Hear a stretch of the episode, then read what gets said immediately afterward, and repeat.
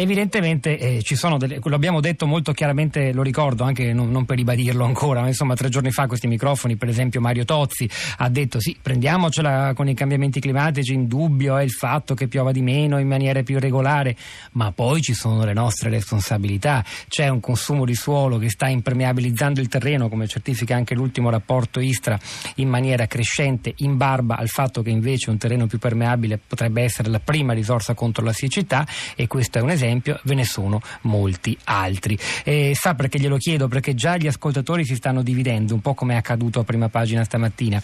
C'è chi sta tutto dalla parte degli agricoltori e come potrebbe essere altrimenti, è il nostro cibo, l'abbiamo sentito, la qualità del latte, eh, de- delle altre cose che vengono prodotte che finiscono sulle nostre tavole, però c'è chi anche dà invece all'agricoltura delle colpe, come fa Giuliano da Pisa nel primo messaggio che leggo stamattina sulla siccità. Gli agricoltori sono addirittura, dice lui, i principali responsabili della siccità. Inquinamento e climate change sono loro responsabilità. FAO Docet. Poi sentiremo Corsini che ha tutto il diritto di replica a Giuliano, ma cominciamo con Massarutto.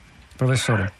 Io direi che per prima cosa, come sempre, eh, un po' di equilibrio forse non, non guasterebbe. No? Le, sicuramente eh, gli ascoltatori le, le, nella piccola antologia che ci ha appena fatto hanno puntato l'attenzione su, su, alcune cose giuste che però non vanno isolate dal contesto ma vanno viste all'interno di un contesto. No? Allora, io direi che eh, innanzitutto dobbiamo uh, dire una cosa, cioè l'Italia e la pianura della Piadana in particolare, il nord-est, Padania anche, sono un territorio abbastanza particolare, nel senso che è un territorio che è complessivamente molto ricco d'acqua e proprio perché è molto ricco d'acqua si è abituato a usarne tanta e a usarla anche in modo un po' così... Eh, eh inefficiente è una parola che, che, che, andrebbe precisata meglio, comunque a, usarla senza particolare dispendio di tecnologie e attenzioni perché tanto di acqua ce n'è sempre stata.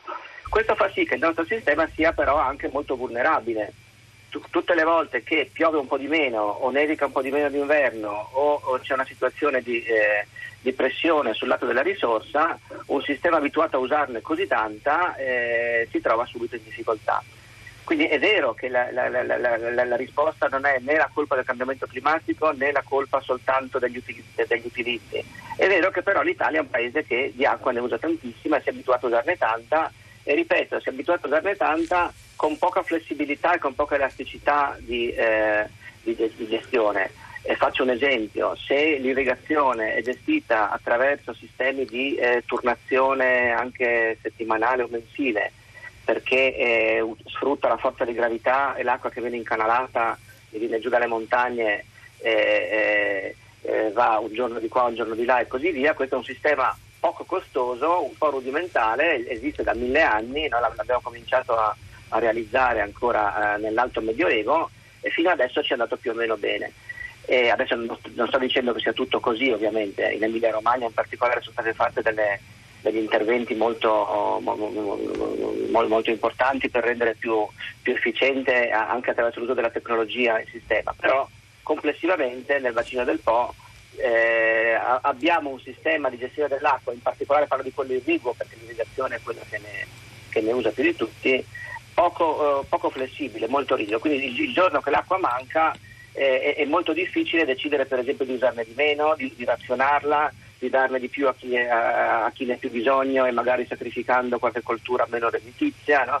Eh, succede che, eh, come dicono a Roma, ando coio coio, cioè la, la il problema si manifesta sull'ultimo che ha avuto la sfortuna di non riuscire a ricevere la risorsa. Abbiamo sentito Renato Reggiani dire cose molto elogiative nei confronti dell'agricoltura italiana, eh, ma rispetto al problema della gestione dell'acqua capiamo che qualche insomma un po' di strada da fare ancora ce l'abbiamo. Guardare agli altri, per esempio a Israele. Israele è uno Stato che ha, ha raggiunto competenze tecnologiche altissime in molti settori, in particolare anche in quello del produrre cibo in territorio desertico. Cosa potremmo imparare da lì, per esempio? Allora, Israele è un deserto, appunto. L'Italia, per fortuna, non ancora, eh, spero che non lo sarà mai. Quindi le, non dobbiamo confondere eh, il tipo di situazioni e eh, di soluzioni che hanno, che, che hanno, funzionato e funzionano in un paese come Israele non sono probabilmente eh, quelle più adatte a un paese come l'Italia, per il semplice motivo che costano molto e eh, danno i loro benefici soltanto negli anni in cui l'acqua effettivamente non c'è. E noi avevamo fatto uno studio uh, nel, un po' di anni fa per stimare proprio la, la, la frequenza critica delle siccità, no? cioè vuol dire ogni quanti anni deve verificarsi una siccità così gravosa come quella che stiamo vivendo adesso per giustificare interventi invasivi eh, di tipo strutturale o modificazioni radicali del, del, del, piano culturale e così via. E abbiamo calcolato che la siccità critica, la frequenza critica era fra i 3 e i 5 anni, cioè vuol dire che se un fenomeno di questo tipo accade almeno ogni 3 o 5 anni, allora è opportuno fare quel tipo di transizione.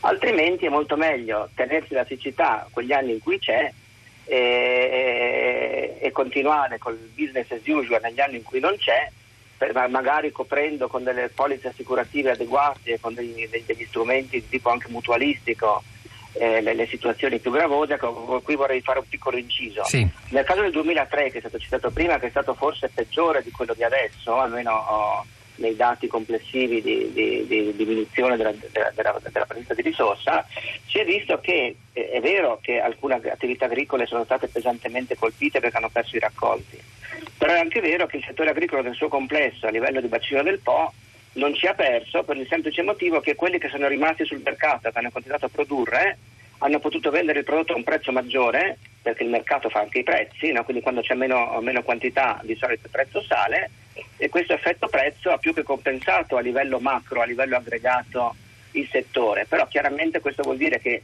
in alcune regioni del bacino del Po ci hanno guadagnato, in, in altre regioni ci hanno perso, quindi se noi andiamo a, a fare l'analisi alla scala più micro eh, possibile eh, troviamo soltanto i danni, ma se la facciamo a una scala più allargata vediamo anche i benefici. Quindi si potrebbe immaginare per esempio di istituire delle forme di compensazione fra agricoltori attraverso so, meccanismi di polizze assicurative di bacino cose del genere che, servono, che potrebbero servire in questi casi a, ad attivare le compensazioni verso quelli che sono danneggiati.